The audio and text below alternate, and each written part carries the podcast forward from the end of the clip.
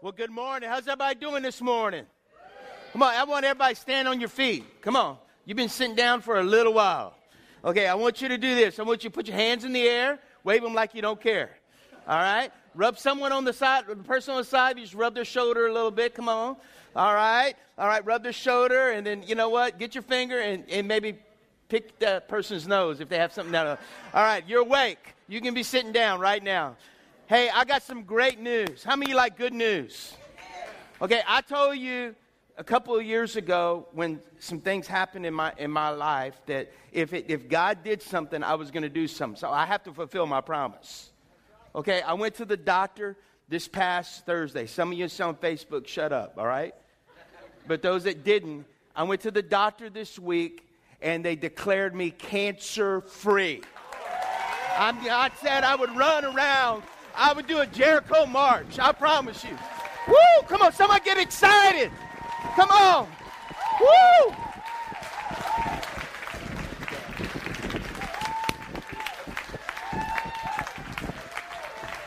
I'm not kidding, man. Listen, you know, people go, Pastor Bubba, how was it in London? It was awesome, but ain't they don't even compare when God touches you. Listen, you know, as people go, I told my wife and my kids, I go, uh, hey, if it's a good report, I'm going to embarrass y'all. I promise you.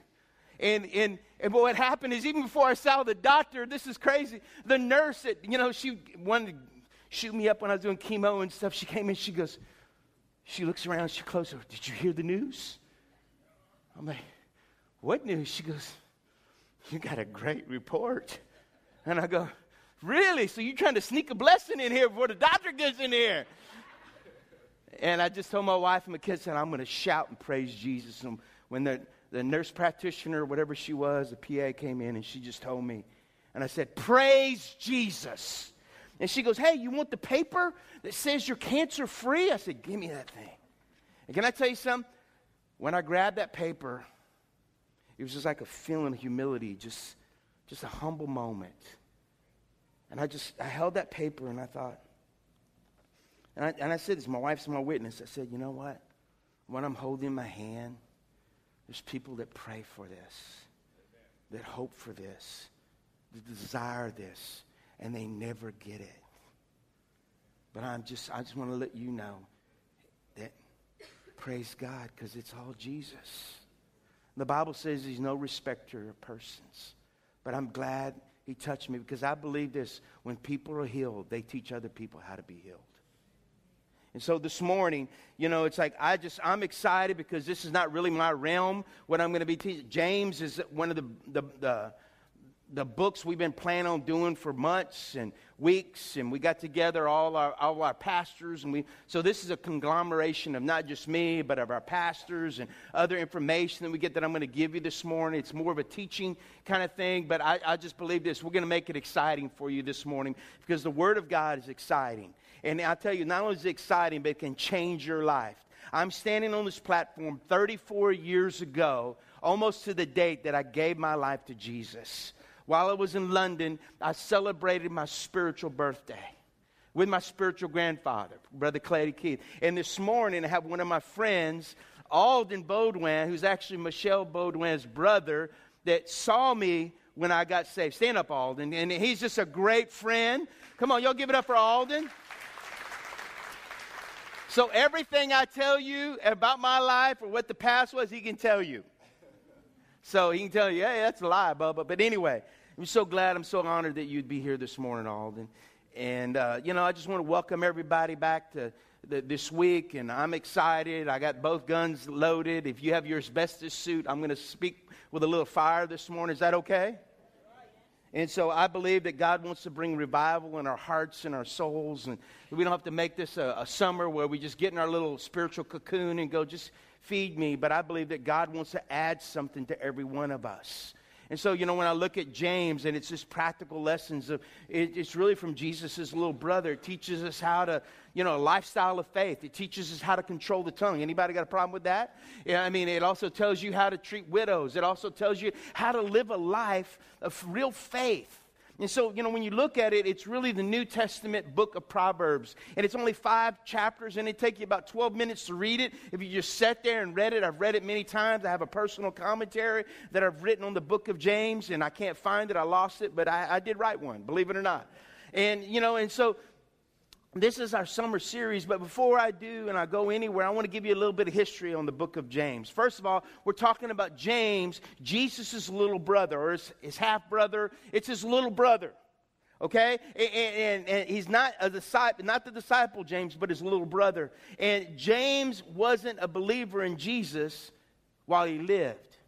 Think about that. He didn't believe him while he was alive. And he lived under the same roof. How many you know living under the same roof with somebody can be one of the greatest challenges in your life? How many you live in a family? Okay? That can be the biggest challenge, your family. I'll get in that. But imagine giving your life to your sibling. That you trust your brother. And see, not only that, the fact that Jesus later believe, you know, that James later believes in Jesus is a real proof that Jesus is uh, about his divinity because they were brothers. And not only that, here he is, he's speaking, he comes as a believer in the Lord Jesus Christ, and, and after his resurrection, and James becomes a pastor. He's a pastor in Jerusalem. And he's, he's, he's a pastor. And so he's writing a letter to the Christians. So he might have a little bit of insight that most people didn't have, don't you think? Okay? You know, today we're going to we're going to study 18 verses and, and today the title is Trials and Temptations. What a barn burner that is. You see, think about it. How many of you are going through a trial right now? Raise your hand. Come on, raise, raise it high. I want everybody to see it. Raise it high. Think, and you that don't have your hand raised, you're sitting next to a trial right now. Okay? And see, what happens is, I believe this is it. I, am excited for you because, see, trials, we're going to talk about it. James chapter 1, let's get into it. James chapter 1, verse 1 and 2. James, a servant of God and the Lord Jesus Christ. That's cool. He calls his brother the Lord Jesus Christ. And he says, To the 12 tribes scattered among the nations, he's talking to his Jewish believers. Greetings. Consider it pure joy. My brothers and sisters, whenever you face trials of many kinds, James calls Jesus his older brother, Lord. He's writing to the Jewish believers, and trials are something that just happen. I mean, you know that? I mean, you don't, see, you don't see them coming. There's no advertisement. There's no billboard. I mean, but, but they happen. But the potential, though every trial is a potential to teach us something. How many you going to be teachable? Okay? And see, here it is. God doesn't tempt us, you know, uh, just to prove just to prove Scripture. He does He does allow trials to happen to teach us to test our faith. You see, what do you mean, Pastor? God sees the value of trials and tribulation and allows things to happen. Guess what? For your benefit. For your benefit. See, the fact is, we don't we we do the same thing to our children. How many of you get up, get up every morning and wake your children up to go to school? How many of you know they don't, they, they just want to get up and go, oh, thank you, mom, for waking me up. I'm going to school. Praise God. How many of that does not happen? Okay, I only have leave it to beaver, okay? And that's long gone. But see, what happens is, is, is like we know that because what we're doing, we're, tra- we're training them through discipline. We're training them through the things in which they suffer. And they, go, they don't want to go to school because they, they, you know what, they don't want to get educated. But we want them to get educated. We want them to get employed. And we want them out. Amen? We want them to learn to pay their own bills. We want them to have responsibility. We want them to be successful in life. So it's just a training ground. It's The same way with God. Think about it. The truth is, when you're taking a test, all of us take tests in our lives. That's a good thing. A test determines if you're able to move to the next grade or you're able to move to the next level. Think about it. You see, new levels, new devils. We know that. But also, you know, the fact is, we do the same with our children. God's interested in us moving to the next grade. He's interested in us growing up. He's interested in us making the grade, so to speak. You know, He's more interested in your character than your comfort. He's more interested in your holiness rather than your happiness. He's into that. It's not a whether if you're, you know, it's not the ability you have, it's your availability that God wants to use. You know, I, I know people that don't have a lot of gifts, don't have it, but they're always available. They're always available. And see, he's more interested in that. He wants you to grow up and get life. Say me, say life. That's what he wants. Proverbs, it says this Proverbs, the crucible for silver and the furnace for gold, but the Lord tests the heart. And see, here it is. It's like when you put heat to gold and silver, all of a sudden the dross, the impurities of what that silver and that gold has comes to the top and they scrape it off. And it's the same way God uses the fire of temptation. He uses the fire of trials. He uses the fire of tests to, to have things come out of us. And he uses our children sometimes. Amen? He uses circumstances. He uses our jobs. He, uses, he puts us around just, you know I'm talking about. How many of you ever have the inner jerk you got inside of you? How many got an inner jerk? Come on, anybody? I mean, inside you're going, let me tell you. I've had people as a pastor call me and cuss me out. Okay, can I just be real honest with you? I just want to go, Lord, let the inner jerk flow. That's the truth. But you know, I'm a pastor, so I got to be nice. Y'all still love me?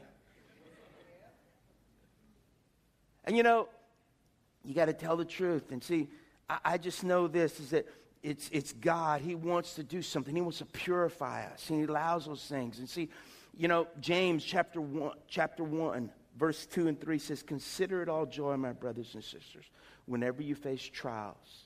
Look what it says, of many kinds. And see, because you know that the testing of your faith, this is what it is, produces perseverance. It's the, see, what he's saying is that, you know what, when you walk through these things, it should be developing something inside of you. And here it is. It's like, consider it, consider it, what's, consider what's really going If you're not careful, the trial can hijack your learning experience. See, you can go through a trial and you get your eyes on all of that, and it can just hijack, and it takes you places you don't want to go, almost like at gunpoint, to fly you places you don't want to see, to go through different things. And because we, we, get our eyes on the trial instead of getting our eyes on the one that's going to promise to get us through the trial. You see you can see you can't see the cloud happening. You can't see what, what could happen because you're distracted with that bad thing. You know you have to learn to get over your distraction or your trial and discover what god really wants to do in your life you know, when I was doing chemotherapy with different people and stuff, I saw people, they were so overwhelmed by what they were facing, they couldn't handle it. I had one lady, she just began to weep before they were sticking in, in the thing and, you know, stick the needle in her. And, and, and, and she's like freaking out. She's like 50 something, her mom's 70 something, and she's trying to soothe her like a little kid and stuff. And I understand, that's hard, it's difficult, it's not fun. But she was so overwhelmed and, and, and it's like, there I was sitting next to her, and I go, hey. And I sort of start talking to her, and I just, I didn't tell her I was a pastor or anything like that. I just started sharing with her. I started telling about different things about what God could do. And I said, can I pray for you? And it's funny because I had my little crowd across, that would sit across from me, and they go, man, baby, you better listen to the little boy yet. he got something to say. And then when every time I go back and I see some of those people that are still walking through that, and they look at me go, how you doing, baby? I say, God's with me. I know. I know he's with you. Because you know what? I'm not saying that, you know, that because I preached to them or I shared with them, God touched me.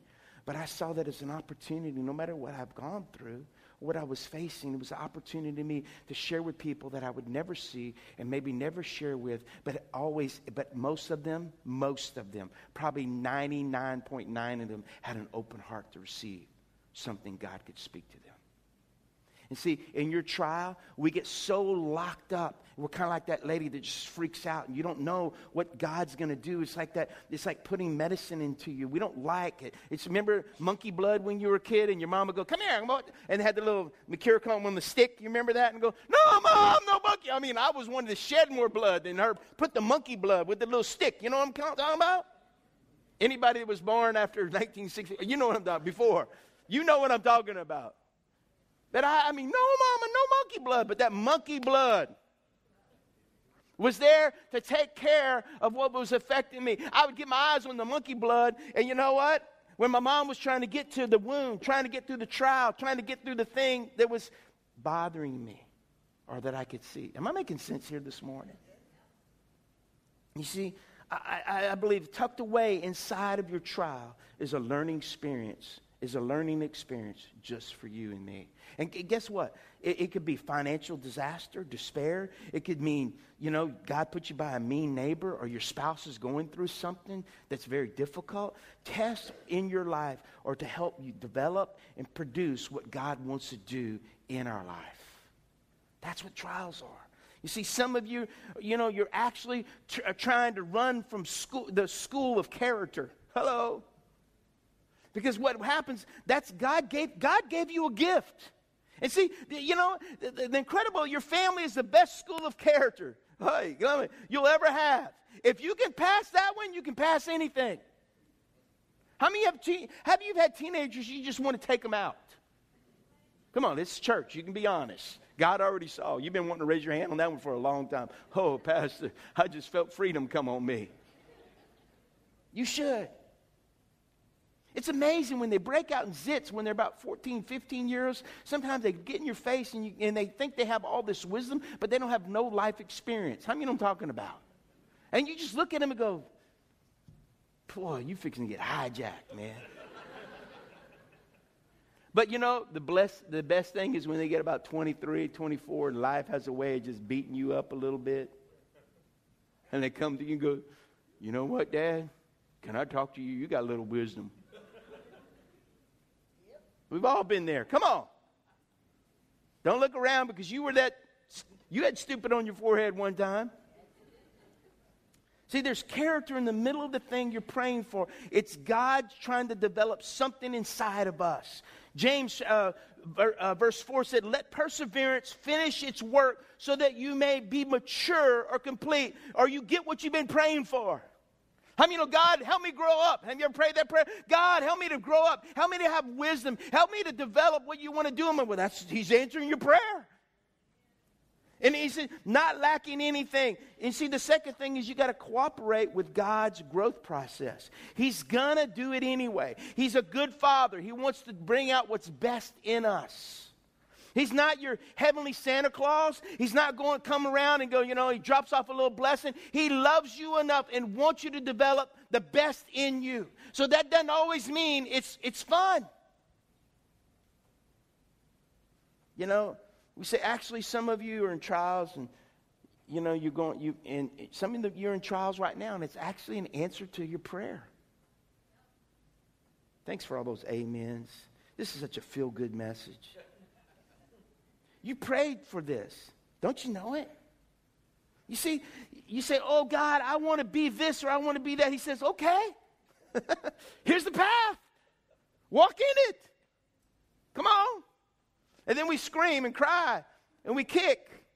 Have you talking about? But we learned. My mom told me one time when I was young, and she was in grocery store in Lake Charles, and I wanted something. I was begging her, talking to her, and she left me on the aisle. While I was on the ground kicking and screaming, she goes, she just went to the other aisle. She goes, that ain't my child. And, and it's like all of a sudden, while I'm crying and stuff, she told me, I don't remember it. She just goes, I, I kind of came out, came out senses. Oh my God, my mom. Where is she? And some of us need to, we're like that little child kicking and screaming, and God's got this buffet. He's got all the groceries you need in heaven. Come on. And He wants to feed you and help you and nourish you. But we're like that little kid. What? We need a realization He's there with us.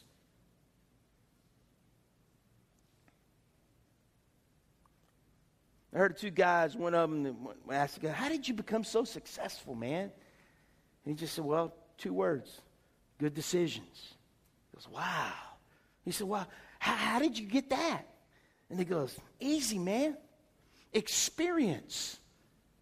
Wow, how did you get that? Two words, man. Bad decisions. People go, what does it take to be a leader? A leader is somebody that's been through something, can tell you about all their mistakes, and tell you not to step in the same stuff they stepped in. You want that? You got to pay a price. No, you got to pay a price.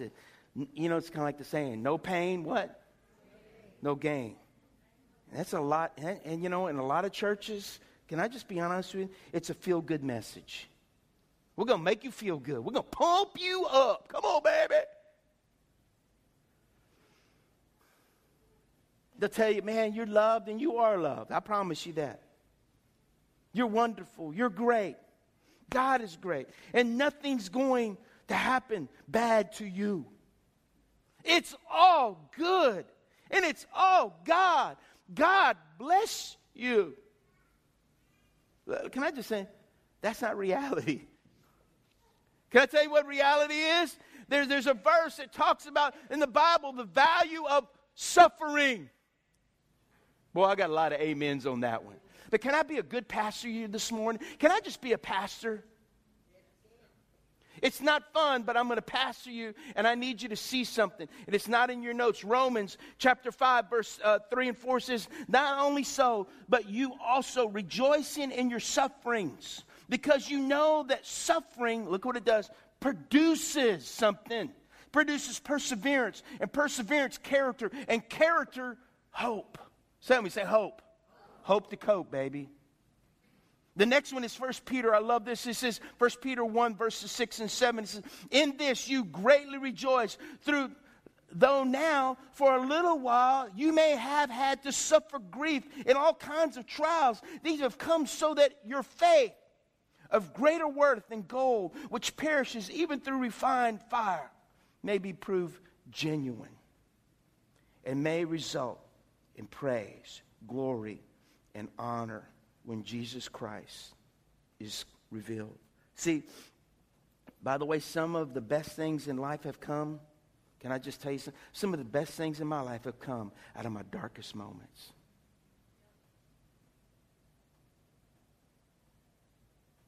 I remember you know, Alden sitting in the front. I remember him and I were we were facing some some things in our lives, and, and we started. Well, let's pray together.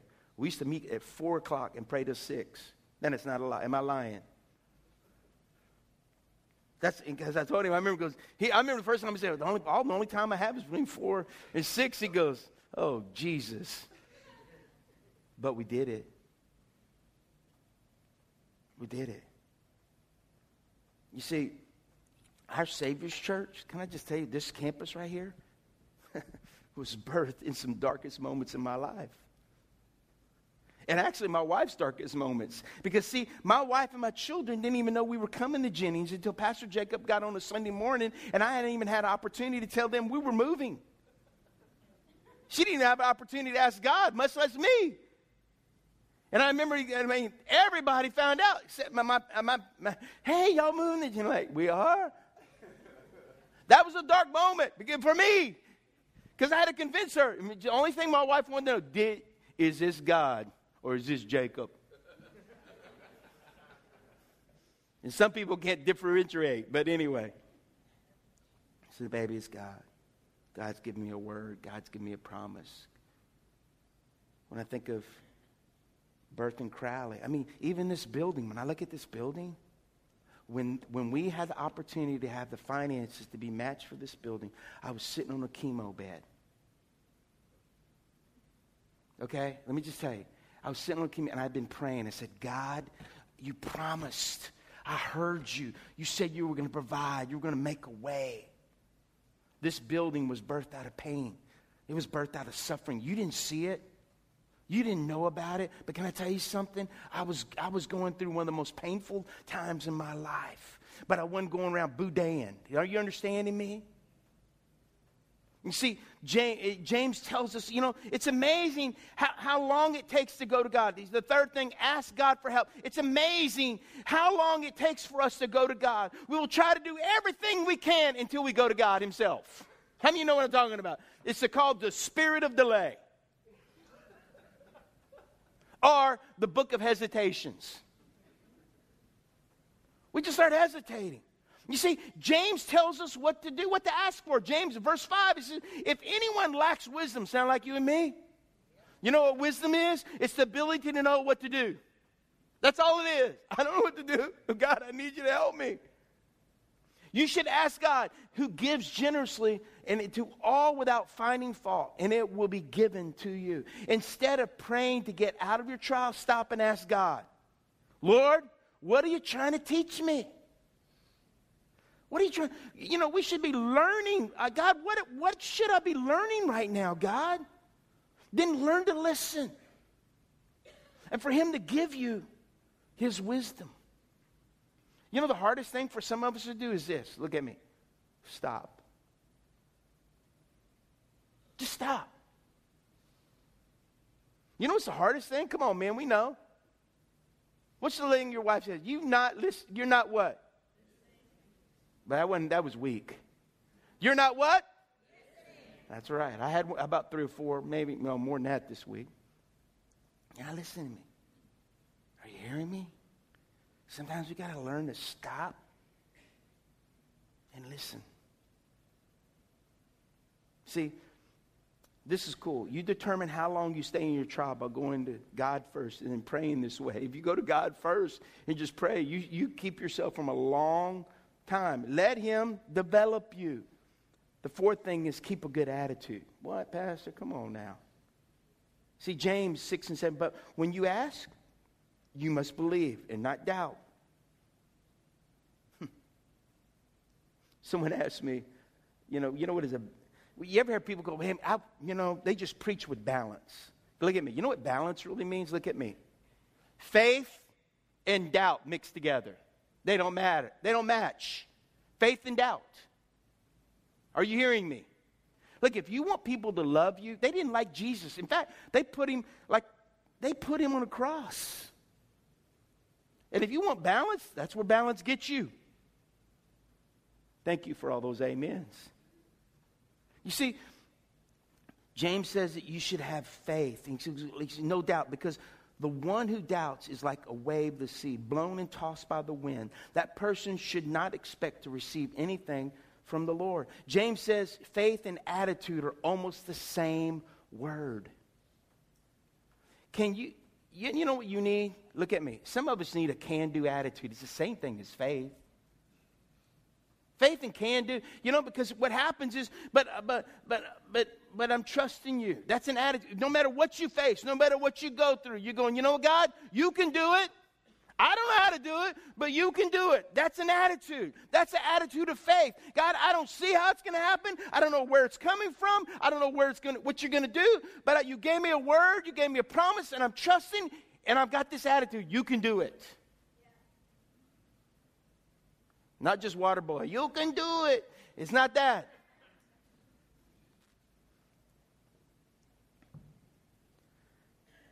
God wants you to have a good attitude when you're going through trials. Coming to Jennings, I had to learn that. Because look at me. I wanted a bigger fish bowl. I wanted more to fish in. But guess what? I found some of the greatest fish that swim in South Louisiana live in this pond called Jennings, Louisiana, and the surrounding areas. That's Lake Arthur, Hathaway, everywhere. Welsh, Mermentau, Iota, everywhere. God's Cove, Andrews Cove, I can go down the list. Some of the greatest people, but some of the most hard headed people, too.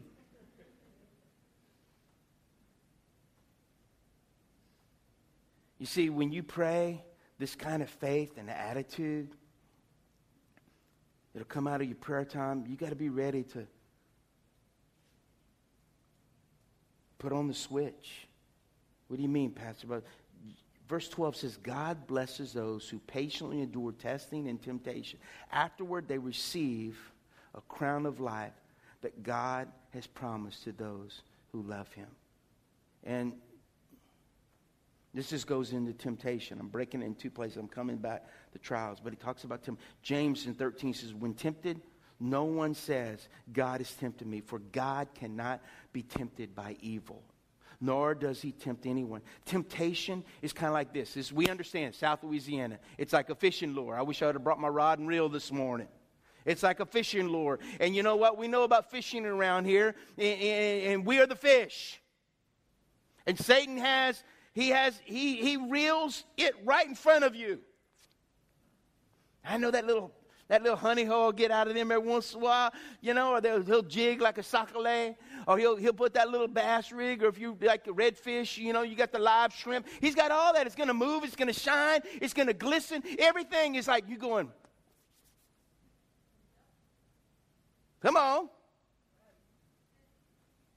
Satan reels it right in front of your face, and he look and it looks good. But can I tell you what it has? It got a hook. Okay? Satan will make sure you have an opportunity to do something you know is not good for you. Going to make the opportunity.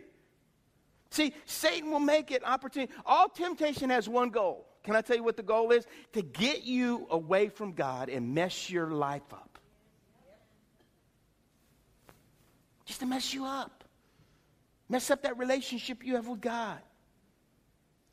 You have to recognize the source of temptation. Too many people say, well, the devil made me do it.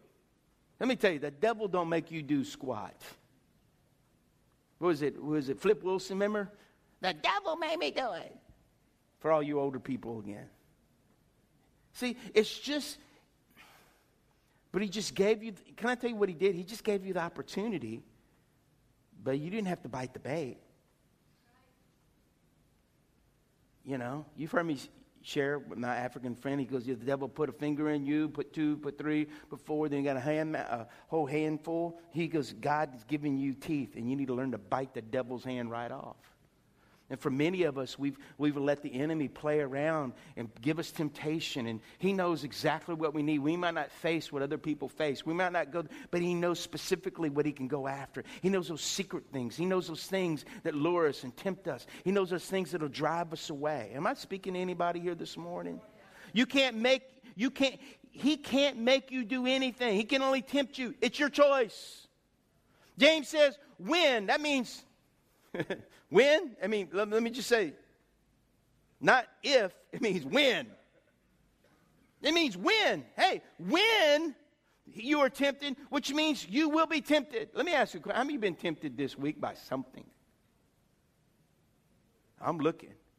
See, I wore my fishing shirt this morning. I'm fishing. Okay, how many haven't been tempted at all this week? Okay.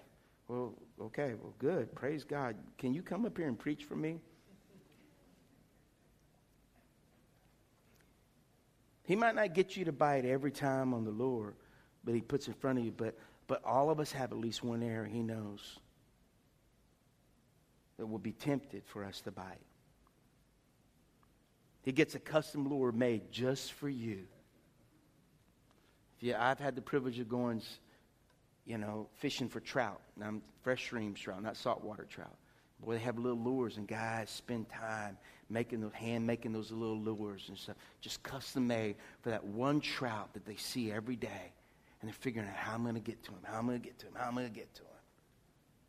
You know, he's got one for that area in your life. It's packed full of evil, just for you. Just destroy your life. Understand the process of temptation. Let me see. If you know how it's going to happen, how many you know if you know if you know how temptation is going to happen, you might be better off. Okay? James gives us instructions right here. Next verse. Let me just show you five stages. And you, if you're, you're going to understand something, it's better to understand it before it happens. Amen? Okay? First thing, James 14 says, But each person is tempted when they are dragged away by their own evil desire and enticed. Then, after desire has conceived, it gives birth to sin, and sin, when it's full grown, gives birth to death. So it means you, when it's conceived, that means you take about five stages. I'm going to give you these so you can expose the devil's plan for your life. Let's, let's expose them. Y'all ready? Okay? Can I get a good amen out there? Can we expose the devil's plan? Amen. All right. First thing is you can't get away from this one. The first one is temptation. We're all going to be tempted.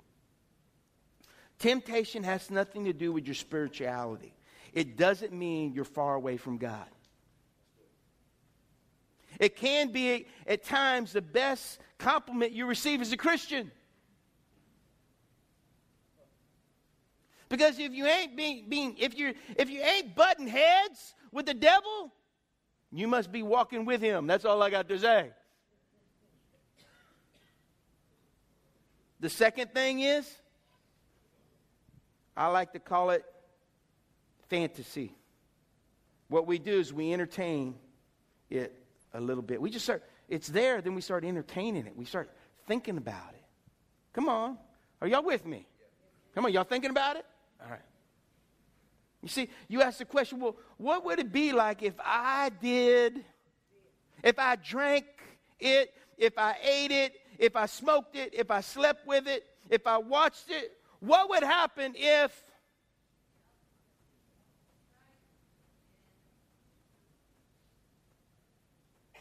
See, this stage has everything to do, can I tell you something, with your eyes. Eyes. The eyes, many times, are the gate. I love the internet. Can I just be honest with you? I love the. In fact, the internet has allowed the gospel to be preached more than any device on the face of the earth. The internet. But I also hate the internet. Because, you know, when I was young, you used to have to work for sin.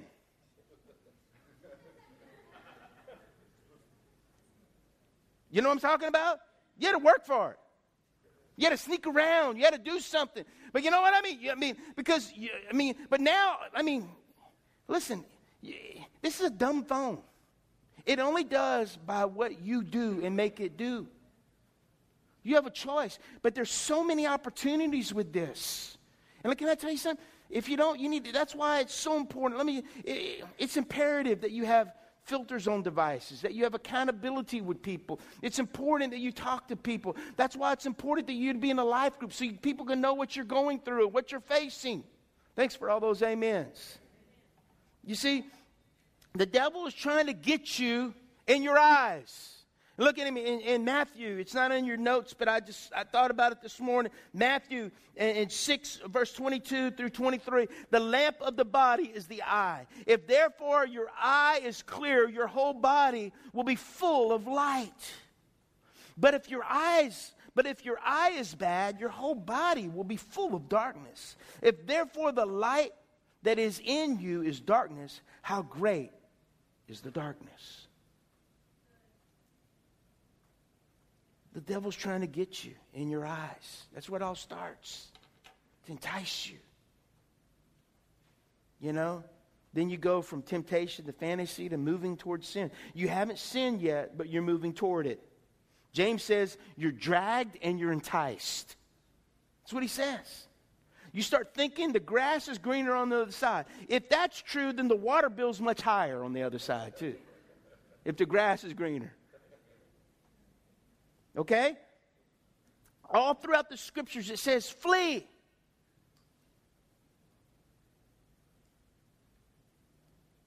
As a pastor who prays for you, and I know some of you are moving real close to sin, I'm just going to tell it. It. Can I just say it like it is right now? It don't matter. I don't need your permission. I'm going to say it.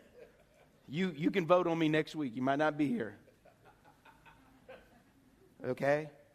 I love you. I don't want you to go somewhere else, but I just can I just tell you the truth? Some of you are moving real close.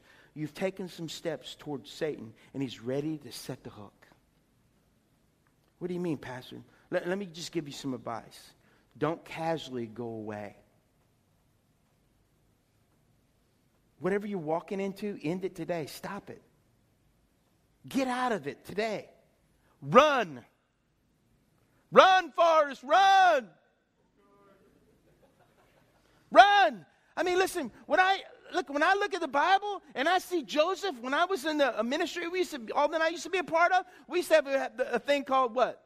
the Joseph Club. That means if you were a single young man and they had a tempting lady or someone was trying to entice you or the devil was trying to drag you away, we just look and go, Joseph Club. And you didn't know. You knew exactly what that guy's being tempted when you go, My God, I'm praying for Alden. My God, I'm. And it wasn't bad. It wasn't. You understand me? We're just trying to be real. I don't want to be dragged away. Come on, are y'all with me this morning?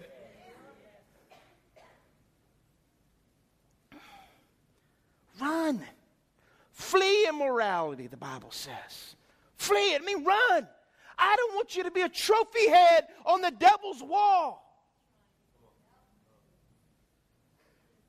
You go to the men's bathroom, we got all kinds of trophies. I don't want your head in his bathroom.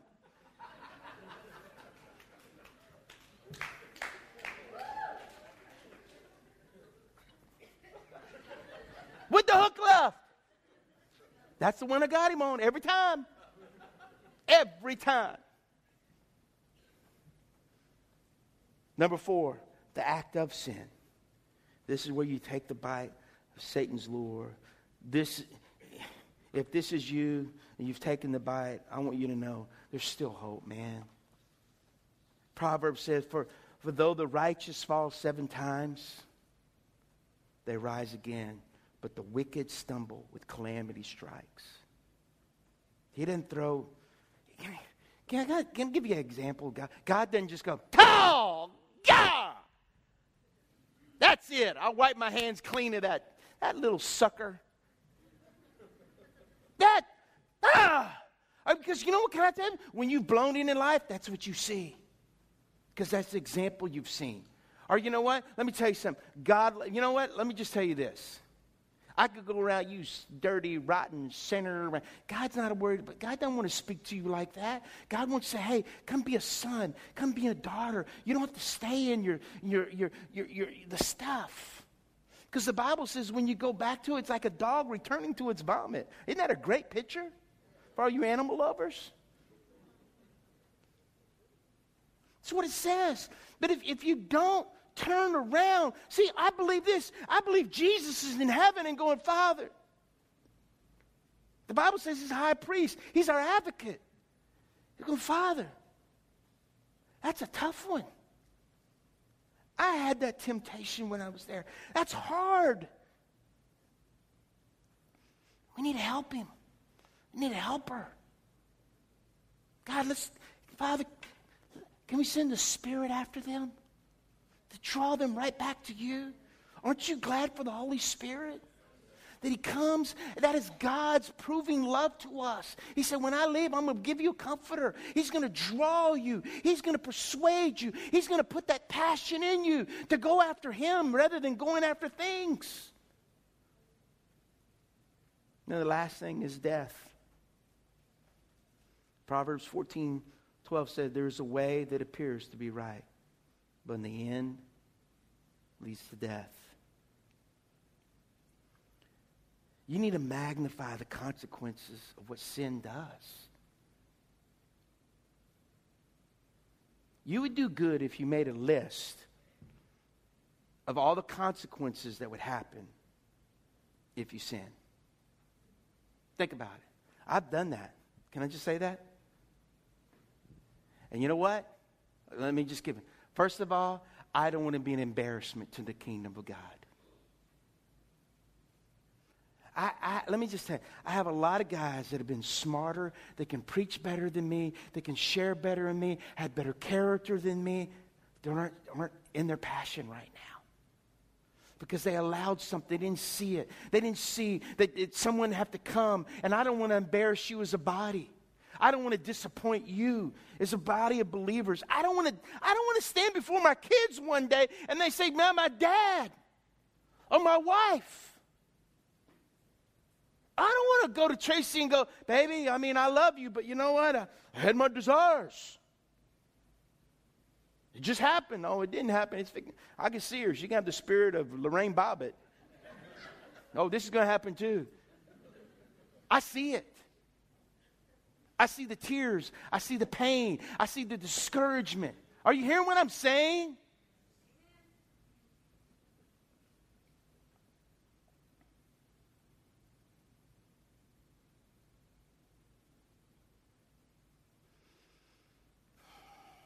The relational, emotional, physical, financial death is the result.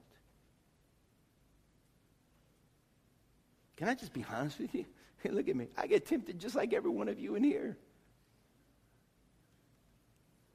I do. But you know what? I thank God that I got tent pegs in my life. People that can call me, and people that I look up to, people that can share with me. I, I mean, I was having a conversation with my spiritual grandfather, Cleddie Keith, while we were in London. We were talking, we had a, like a fantastic discussion about things and being things that people are tempted by and stuff. And, I mean, it just, it was so freeing just to hear him talk about some of the things he's going through. He's 73. And I'm going, my God, I hope I'm like that when I'm 73. To be an open book. Some people go, oh, bad man. No, no, he's a real man.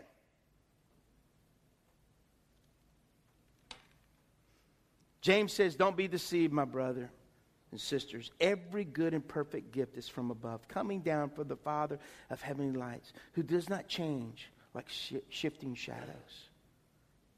Here's the next point. And learn to overcome temptation. I wish I had an hour just on this one, but I'm not going there. But can I just give you a scripture that saved my life as a young man? Can I just give you a scripture? It's in Corinthians. It says, No temptation has overcome you except what is common to mankind. And God is faithful. Oh man, has He been faithful in the midst of my faithlessness? He will not let you be tempted beyond what you can bear. But when you're tempted, he, is all, he will also provide a way so that you may endure it. And the Bible says, give you a way of escape. You know, there's times when I thought I had something. When, I, when I've gone goose hunting and I thought we nailed him, he's down. And they fall down and you go, go get him. And you go get him, and all of a sudden they got wings.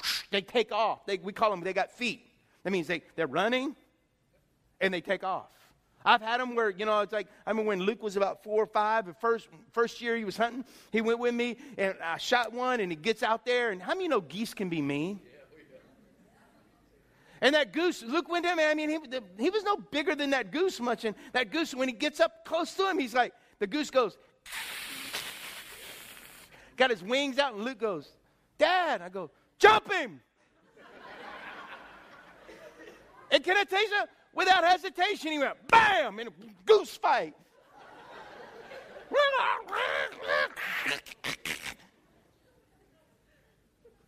but guess what happened? Luke came back with the goose. And sometimes we, we got to get in a little goose fight. Come on. Well, you know, the devil's like that. I'm going to pimp slap you, you old lying. I'm going to jump you. Because he's always telling us what you, you know what I mean? God's always telling you what you can do. The devil's always telling you what you can't do.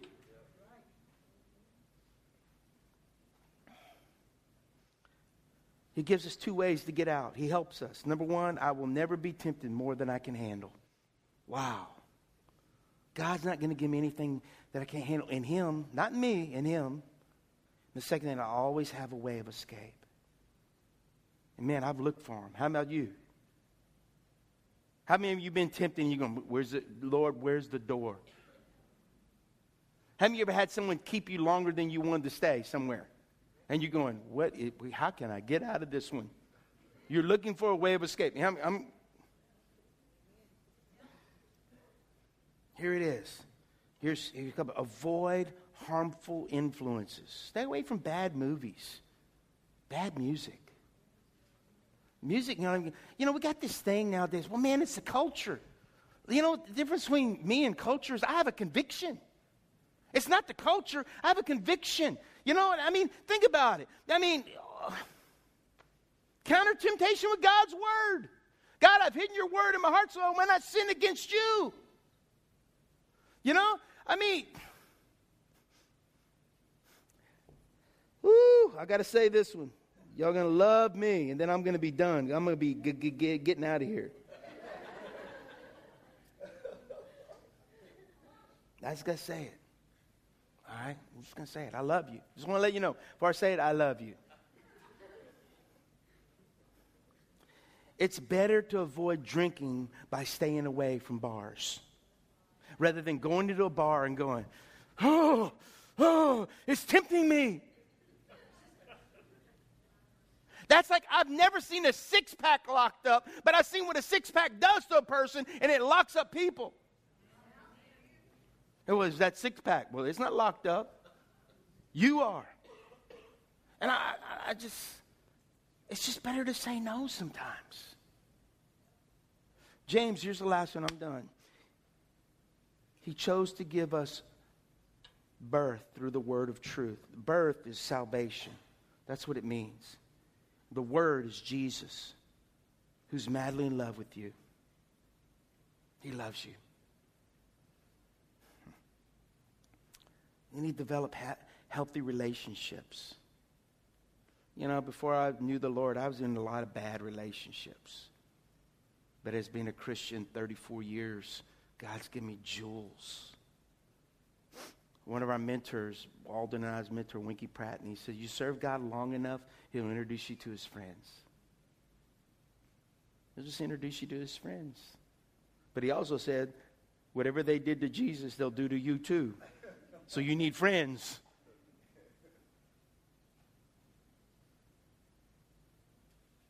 Out of creation, we're God's prized possession. He loves you. Don't try to just overcome sin. Fall in love with Jesus. You know, when I was in London, and I'm, just, I'm going to be done, I had, we had a lot of great things. We, had, we saw a girl get healed that couldn't walk for four months. She was paralyzed on her left side. I mean, literally, God touched her. See, I believe in miracles because, you know, there's a lot of churches now, we don't believe God can do it. I'm just a product of a miracle, okay? I still believe in miracles. How about you? Amen. Okay? I'll give you a list of places that don't believe in miracles. You can go try it, all right? Be a miracle. I mean, it's kind of like, it'd be like this your first time to show up. Go, God, this is my first time to show up. God would say, Me too. But I saw this girl. With my own eyes, we prayed. And she got totally radically healed. They had the, the, the crutches she was on, they'd have to carry her up. She's a national worship leader in, in England. I mean, when that happened, it was funny. I have it on video. I can show you. But the, the, wife, pastor's wife sees it. She falls out. She's bang. She's like, oh, God. People are running up, going, ah, God. They're like, they know it's God. I mean, it was all exciting. The next night, a demon manifested himself. What? He goes, you know, ah, ah. Brother Keith was preaching that night and he goes, Be quiet. Wah! Be quiet. Wah! Be quiet. Wah! Be quiet. Wah! And out of all the people, he picks me, Bubba. You and Zach, this other guy, Zach, young Indian guy, he goes, Y'all take him to the back. We're like, Oh my God. Is this going to be a Sons of Sceva moment, or are we going to see God do something? If you don't know the Bible, you can read it, okay? I mean, literally, before I get my hands on him, he's trying to rip my clothes off. And I put my hand behind his head, and he goes, and this is what he said. He goes, I don't want to come out right now. I don't want to come out. Little English, kind of imp, like feminine, kind of, I don't want to come out right now. And we're going, in Jesus' name. And I was using in the name of Jesus of Nazareth. I wasn't making any, I mean, I wasn't making no mistake. I command you to come out in Jesus' name. And you know what? The enemy tries to put a yoke on people. And I've learned this every time you put a hand on the back of their neck, you're touching the yoke. He didn't try to grab me or anything. He was trying, to had my hand there, and be, and God delivered him. Why are you saying all that, Pastor Baba? Because I, I just know, I've noticed the more, the more you love Jesus. You see, it says this, you know, in James, in John, it said, if you love me, you will obey what I command. It's one of the first scriptures Pastor Jacob told me. He said, Baba, if you love God, if you keep his words, if you learn to keep my words, you love me. And I thought, what is that? See, I've learned, I've noticed the more I love my wife, the less I find other women appealing. If I'm loving my wife, I don't need them. But can I tell you something? Don't try to follow the commands. Fall in love with Jesus, and out of your love and your affection for Jesus, you'll just follow those commands out of love for Him. See, we got all these seminars. This is how you overcome. Fall in love with Jesus. That's what you got to do. Fall in love with Him. You know, you know, 25 ways to have deliverance and fall in love with Jesus. I got one for you. Fall in love with Him. Temptation is really not a test of your self control, it's really a test of your relationship with Jesus. It really is. I love this week. It was neat because me and Mr. Mike went to his new business. We flew to San Angelo this week and we just prayed, we dedicated his new business. So it didn't matter what people said. He's the boss. Hey, everybody in the room, we're going to pray. We're going to dedicate this business to the Lord. It didn't matter if they wanted to or not. Most of them wanted to. And he shared some things, and I brought my pastor. We're going to pray. And we just prayed that God would bless his business. Because we know this if it's not founded on Jesus, it ain't going to stand. Look at me. If you don't take care of your business and dedicate your heart to Jesus, it don't matter. See, I've had people go, Well, I don't want to come to that church because you know, people just, there's no altar calls every week. People aren't getting slain in the spirit. I believe in that during the week.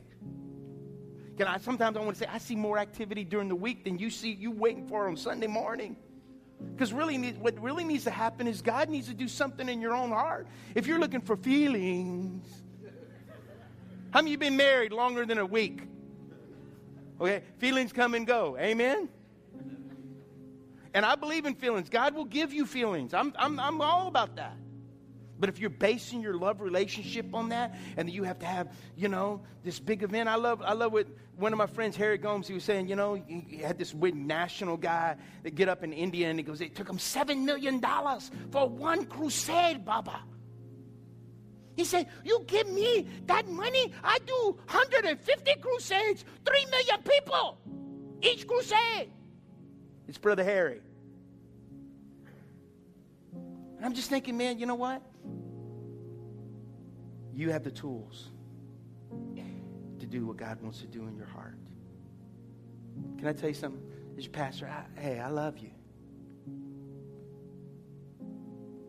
But we're all going to be tempted. We're all going to be tried. We're all going to face different things in our lives. But I'd rather fall in love with Him. And out of my love and my desire for Him, that I would see Him do great things. I don't do things because I have to. I do things because I love to. I'm motivated out of love. I don't stay away from other women just because, you know, I have to because I'm married. I do it because I love that bride that God gave me. I love her. The thing I love about her, we were talking about temptation this week. And she's just real with me. And I ask her things, ah, dang, I mean, she convicts me, not by what she says, but by her life. You know what people are looking for? People that just be real. How you doing, brother? Oh, I'm doing good. It's always good. But you know what? When you get in a life group and you get around people, you can just say, man, I, they can look at you and go, hey, man, how you doing? Man, really having a hard time financially or man, my kids. I never thought I'd face this. People can just go, I know exactly what you're going through. Can I pray for you? Yeah, will you? That's what we're about here at our Savior's church. Look at me. We're not here to be religious. We're just here to be real. Real people that really love Jesus and want to really share his heart with our community. Amen? Let's pray. Father, I thank you. Thank you that we can talk about all these things, and yet we know in our own hearts, and even mine, God, I, I can look back at many of the trials that I faced. I didn't like it, I didn't enjoy it. But God, I can look back at my life and some of the darkest moments in my life, you never left me. You never forsook me. God, you were always constantly pursuing me. And God, I know that's what you do with each person here. And some feel discouraged. Some feel like, well, I've been at that stage where I've blown it. But let me tell you something, dear Christian. It's never too late in God. There's nothing. Listen, final failure is never final in God. Failure is never final in God. If you've blown it, if you allowed things, this is your moment. You say, God, just have your way.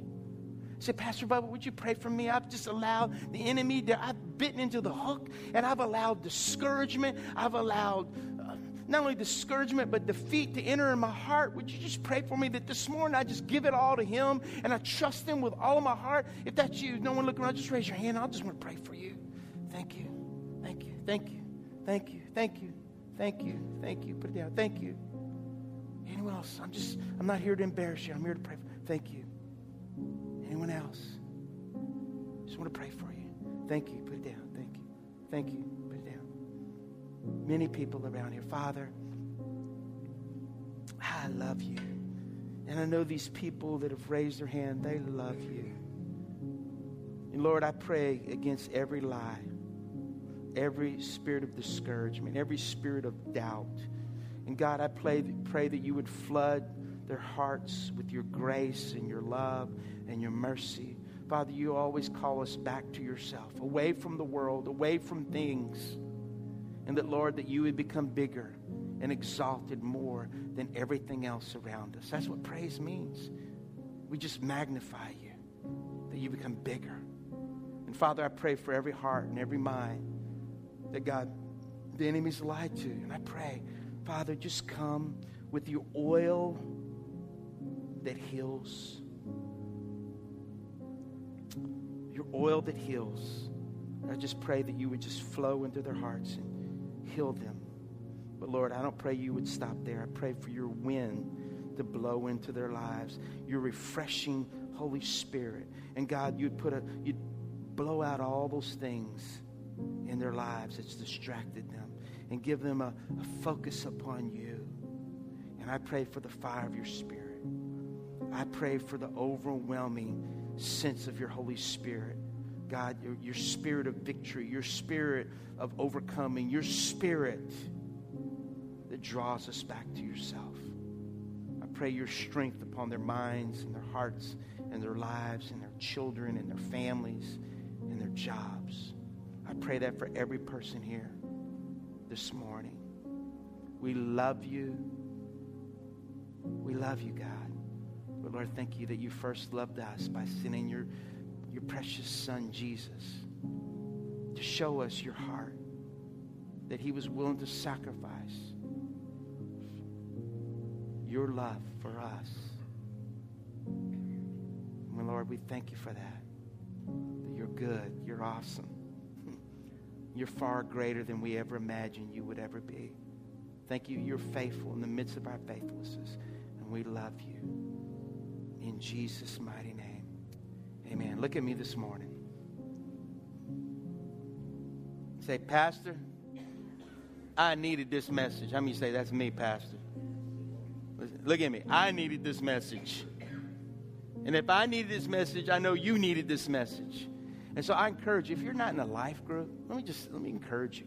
We're gonna have a list at the back. I encourage you to get in a life group. You go, well, I've never been a part of that. I feel like, you know, just let me just what a life group is, is just just it's community with other believers. It's it's having the opportunity to be real, just laying down, and you know, people there to encourage you, to help you. Encourage means to pour courage inside of you, and some of us need a courage. Amen. And you need to stop being a tail, uh, like a dog with tail between its legs and running every time someone approaches you, because that's the way some people are. You just see it, and I'm just encouraging you to be a part of that. Amen.